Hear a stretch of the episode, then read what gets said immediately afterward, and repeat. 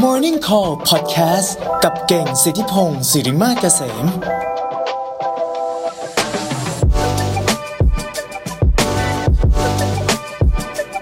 สวัสดีครับยินดีต้อนรับเข้าสู่ Morning Call นะครับ อยู่ผมเก่งสิทธิพงศ์สิริมาเกษมนะครับ ช่วงนี้ถ้าเราไม่พูดถึง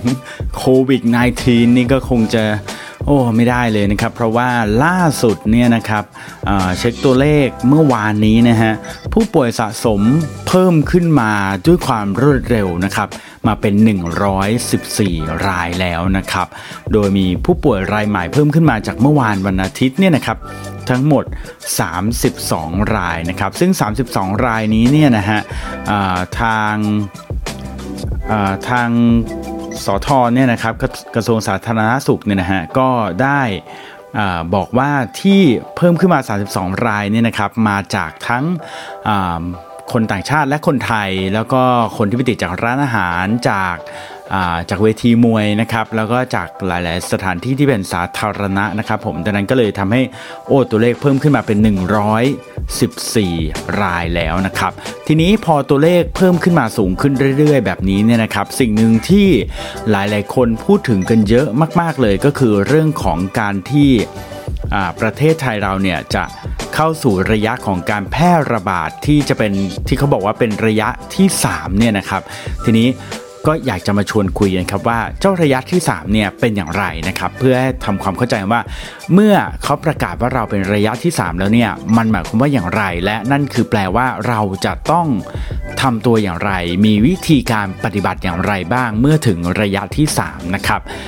เอาละเพื่อไม่เป็นการเสียเวลาเรามาคุยเลยดีกว่านะครับคือการพูดถึงระยะที่ 1 2 และ3เนี่ยคือเขาเรียกว่าเป็นระยะของการ แพร่ระบาดนะครับ ซึ่งหน่วยงานด้านสาธารณสุขเนี่ยนะครับ ก็แบ่งระยะของการแพร่ระบาดเนี่ยนะครับเป็น 3 เฟสด้วยกันนะครับ ซึ่งแต่ละเฟสเนี่ยก็จะบอกถึงสถานการณ์ที่แตกต่างกันไปนะครับ ขึ้นอยู่กับแหล่งที่มาของการแพร่ระบาดนั้นๆนะครับ เอาละเราจะบอกว่าระยะที่ 3 เลยก็ยังไม่ได้เรามาพูดถึงก่อนว่า และไอ้หนึ่งสองเนี่ยมันคืออะไรนะครับ หนึ่งสองเนี่ยคือปัจจุบันเนี่ยเราอยู่ที่ระยะที่2นะครับอ่าหลายคนก็เก่งกันว่าเราน่าจะเป็นระยะที่ 3 เร็วๆนี้นะฮะก็มาดูกันว่ามันจะเป็นได้หรือไม่ได้ยังไงบ้างนะครับระยะที่1เนี่ยเขาบอกว่าเป็นผู้ติดเชื้อที่พบเนี่ยนะครับจะเป็นผู้ป่วยที่นำเข้ามาจากต่างประเทศทั้งสิ้นเลยนะครับก็คือคนที่ติดมาจากจีนจากประเทศอื่นๆนะฮะแล้วก็บินเข้ามาในไทยนะครับอันนี้ก็สั้นๆ ง่าย ๆ แบบนี้นะครับระยะที่2เนี่ยก็คือว่าค้นพบว่าเริ่มมีคนไทยติดเชื้อ ในประเทศ จากนักท่องเที่ยวหรือจากคนไทย ที่คาดว่าติดเชื้อจากการเดินทางไปยังกลุ่มประเทศเสี่ยงนะครับ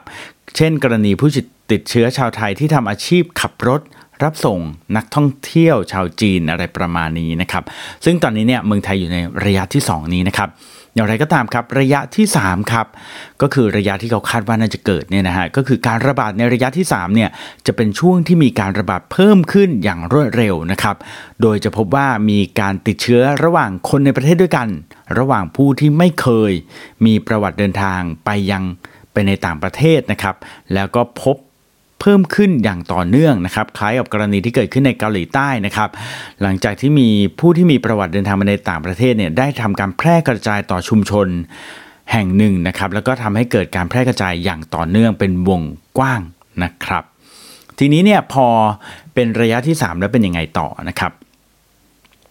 คือระยะที่3เนี่ยเขามองว่าอย่างนี้ครับพอมันมีการแพร่ระบาดแบบรวดเร็ว แล้วก็แบบว่า คือเขาพูดว่าเป็นเหมือนกับเป็นการแพร่ระบาดแบบที่เราไม่สามารถที่จะสืบหาได้ว่าต้นตอหรือคนที่เป็นตัวแพร่กระจายเนี่ยเป็นใครแล้วเนี่ยนี่คือระยะที่3นะครับเมื่อถึงระยะที่3เนี่ยก็ต้องบอกว่าเป็นอะไรที่เริ่มจะน่าตื่นเต้นขึ้นแล้วนะครับหลายๆประเทศเนี่ยก็ไประยะที่ 3 กันแล้วนะครับอย่างอิตาลีอะไรแบบนี้ก็แน่นอนนะฮะทีนี้ เราเนี่ยรู้สึกว่าเหมือนคนไทยเรานี่ก็อยากจะไประยะที่ 3 มากอยากจะแบบชอบพูดเมื่อไหร่เราจะถึงระยะที่3อะไรเงี้ยเหมือนกับเป็นมิชชั่นที่แบบฉันอยากจะไปให้ถึงบางอะจริงๆ มันไม่ใช่เรื่องดีเลยนะแล้วก็อ่าหลาย ๆ ที่หลาย ๆ คนก็พูดว่าเมื่อไหร่จะปิดประเทศอะไรอย่างเงี้ยนะฮะก็คือเหมือนจะกักไม่ให้คนเข้ามาแล้วอะไรประมาณนี้นะฮะเอาเข้าจริง ๆ ถามว่าดีไหมผมว่ามันก็เป็นการป้องกันที่ดีอย่างหนึ่งเลยนะครับแต่ว่าการปิดประเทศอาจจะไม่ใช่ทางออกที่ดีเสียอย่างเดียวนะครับคือเท่าที่คุยคุยกันดูเนี่ยก็พบว่า บางทีเนี่ยการที่ให้คนเข้ามาได้ยังได้อยู่เนี่ยนะฮะแต่ว่ามีการคัดกรองเป็นอย่างดีเนี่ยผมว่าอาจจะเป็น solution ที่ค่อนข้าง work เหมือนกันนะครับดังนั้นเนี่ยก็อันนี้ก็แล้วแต่นะครับแล้วแต่คนจะคิดแต่ว่าตอนนี้เนี่ยยังไม่ได้มีการปิดประเทศนะครับเพราะว่าถ้าเกิดว่าปิดประเทศเนี่ยก็น่าจะสร้างความเสียหายกับประเทศพอสมควรอยู่เลยเหมือนกันนะครับทั้งนี้ตรงนี้ก็ยังเป็นเรื่องที่คนถกเถียงกันเยอะนะบางคนต้องบอกว่า แต่ถ้าไม่ปิดประเทศแล้วเชื้อโรคมัน นำเข้ามาเรื่อยๆ แล้วคนก็ติดกันเยอะขึ้นเนี่ยมันจะเป็นยังไงนะครับ ปัญหาของคนณปัจจุบันนี้นะครับมันไม่ได้อยู่ที่ว่าคนเข้ามามากน้อยขนาดไหน แต่มันอยู่ที่ว่าการตรวจคนที่เป็นคนที่ติดเชื้อเนี่ยนะครับยังถือว่ายังตรวจได้ไม่ครบถ้วนทุนถี่กันดีทีเดียวนะครับ ดังนั้นเรื่องนี้ก็น่าจะต้องต้องเฝ้าดูกันต่อไป ทีนี้มาดูเรื่องของระยะที่3ดีกว่า ระยะที่3เนี่ย ถ้าเราเข้าสู่ระยะที่ 3 แล้วเราจะต้องทำอย่างไรบ้างนะครับตัวระยะที่3เนี่ยนะครับหลักๆ แล้วเนี่ยเขาจะมุ่งเน้นไปที่การชะลอการระบาดนะครับชะลอการระบาดนะครับ แล้วก็ลดผลกระทบ รักษาความมั่นคงนะครับและความปลอดภัยของประเทศนะครับ โดยคงไว้ซึ่งระบบบริการประชาชน เช่น สถานพยาบาล สาธารณูปโภค ระบบขนส่งมวลชนสาธารณะ และช่วยเหลือเยียวยาผู้ที่ได้รับผลกระทบนะฮะหลักๆก็จะเป็นคอนเซปต์ประมาณนี้นะครับ ทั้งนี้เนี่ยประชาชนอย่างเราๆเนี่ยควรจะปฏิบัติตนอย่างไรนะครับผมรวบรวมมานะครับมีประมาณ 5 ข้อนะครับลองดูนะครับ อันแรกนะครับข้อแรกก็คือหลีกเลี่ยงนะครับ เลื่อนนะครับหรือยกเลิกกิจกรรม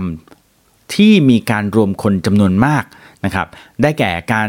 ประชุมสัมมนานะครับ งานกีฬางานแสดงสินค้างานแฟร์ต่างๆ พิธีกรรมทางศาสนาและประเพณีต่างๆนะครับ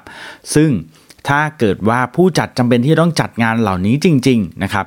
ควรจะต้องมีการดำเนินการตามมาตรฐานการป้องกันและควบคุมโรคอย่างเคร่งครัดนะครับ ทีนี้เท่าที่ผมเห็นเนี่ยนะครับ ปัจจุบันนี้เนี่ยคนที่จัดงานอีเวนต์ต่างๆเนี่ยก็ยกเลิกกันเป็นแถวๆแล้วนะครับ โดยเฉพาะงานที่มีสเกลคนที่มาร่วมงานมากกว่า 100 คนเป็นต้นไป 100-200 คนเป็นต้นไปเนี่ยนะครับก็ยกเลิกกันเพียบแล้วนะครับ ส่วนที่ยังมีการชุมนุมกันประมาณสักงานที่อีเวนต์สัก 50 คน 80 คนผมยังเห็นอยู่บ้างนะครับ โดยเฉพาะบางงานที่เป็นงานแบบพวกคลาสเรียนประมาณนี้นะครับก็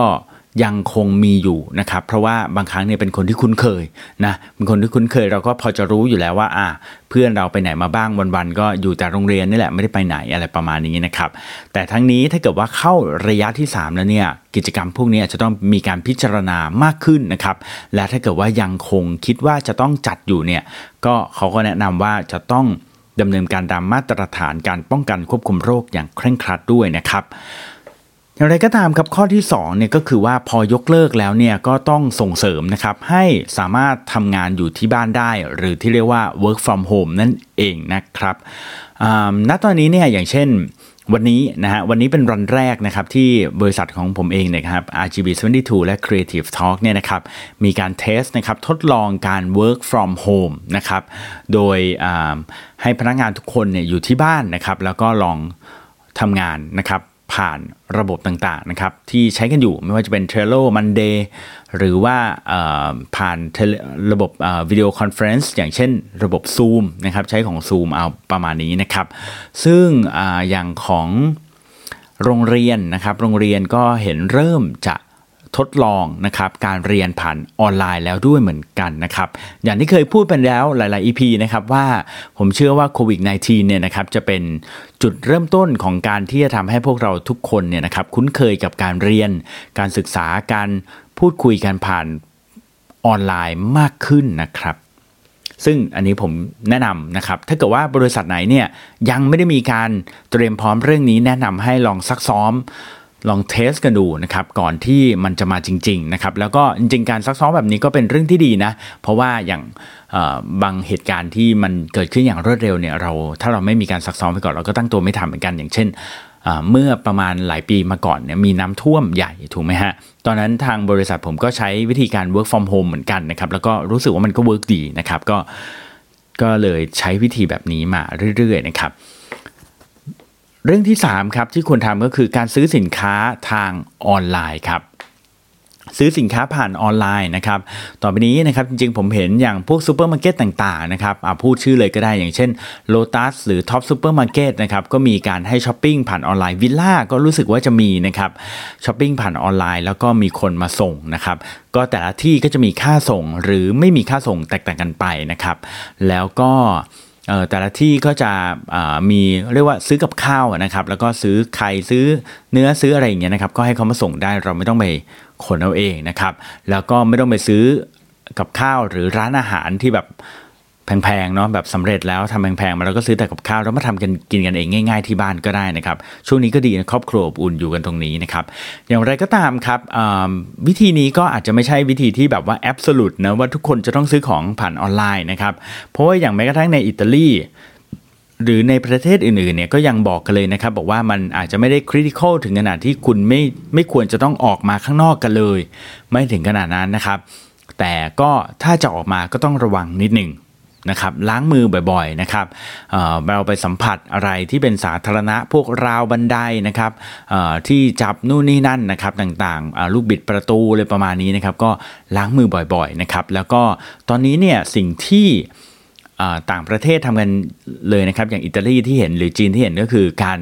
ยืนเว้นระยะห่าง 1 เมตรนะครับ ซึ่งอันนี้ผมไม่รู้ว่ามัน